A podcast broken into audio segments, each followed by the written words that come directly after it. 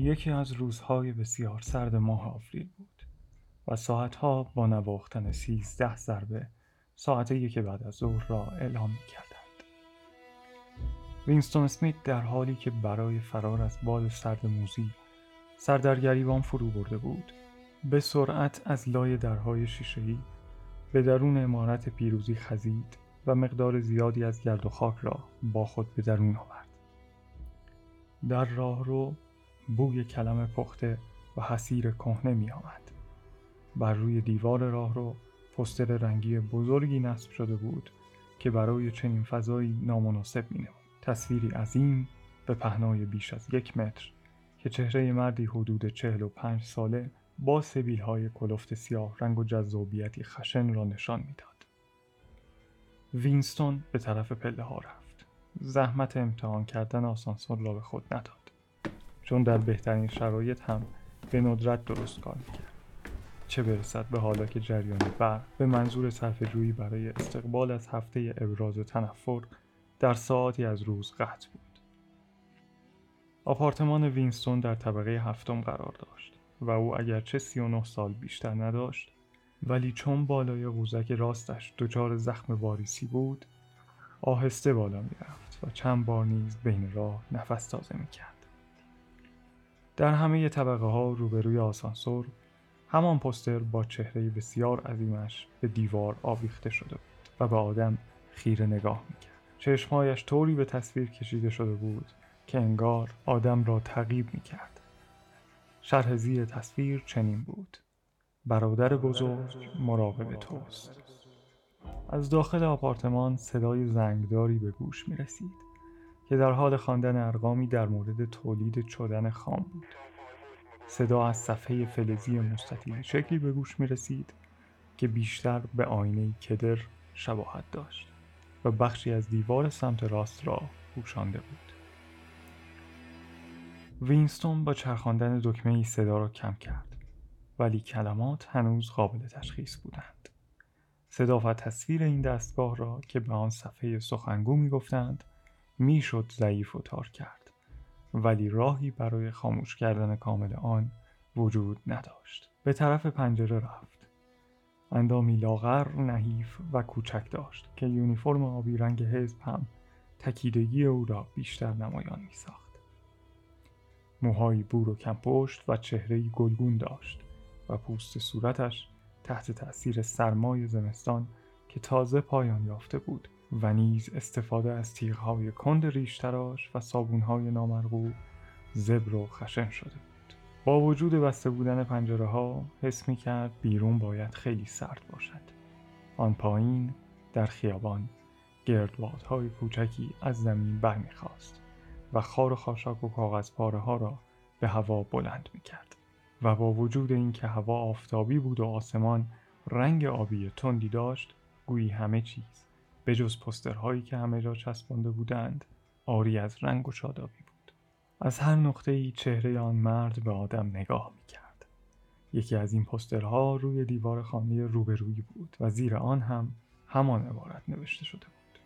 برادر بزرگ مراقب توست و چشمهای سیاهش مستقیم به چشمهای وینستون خیره شده بود. در پایین آن نزدیک سطح خیابان پستری دیگری به چشم می‌خورد که گوشه آن پاره شده بود. در فاصله دور هلیکوپتری بر فراز بام خانه ها پرسه می‌زد. گهگاه مانند خرمگسی در یک نقطه در جا میچرخید و بعد دوباره چرخی زده و به سمت دیگر پرواز می‌کرد. هلیکوپتر گشت پلیس بود که از پشت پنجره ها به خانه های مردم سرک می‌کشید. ولی این هلیکوپترهای پلیس چندان اهمیتی نداشتند. بلکه مهمتر از آنها پلیس افکار بود پشت سر وینستون صدایی که از صفحه سخنگو پخش می‌شد همچنان مشغول پرحرفی درباره چدن خام و موفقیت کامل برنامه سه ساله نهم بود صفحه سخنگو نوعی دستگاه فرستنده و گیرنده بود که صدای وینستون را حتی وقتی که زمزمهی بسیار آهسته بود بیدرنگ دریافت می‌کرد. خلاصه تا زمانی که وینستون در محدوده دید دستگاه قرار داشت هم تصویر و هم صدایش دریافت می‌شد. البته هیچ راهی وجود نداشت که بفهمی در فلان لحظه خاص آیا زیر نظر قرار داشته ای یا نه. همچنین هرگز نمی توانستی سر در بیاوری که پلیس افکار چند بار و از چه طریقی به تفتیش عقاید تو پرداخته است.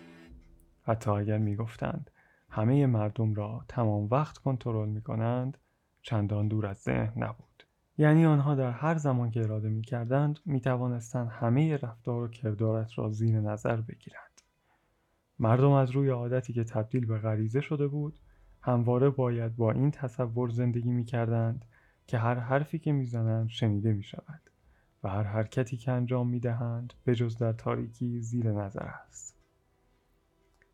وینستون به صفحه سخنگو پشت کرد.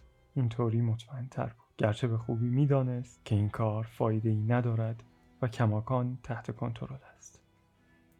یک کیلومتر آن طرفتر ساختمان سفید وزارت حقیقت محل کارش بر فراز منظره دودالود شهر سر به فلک کشیده بود. با حالتی انزجارگونه پیش خود اندیشید اینجا شهر لندن است. کلان شهر پایگاه شماره یک هوایی و سومین ایالت سرزمین اوشنیا.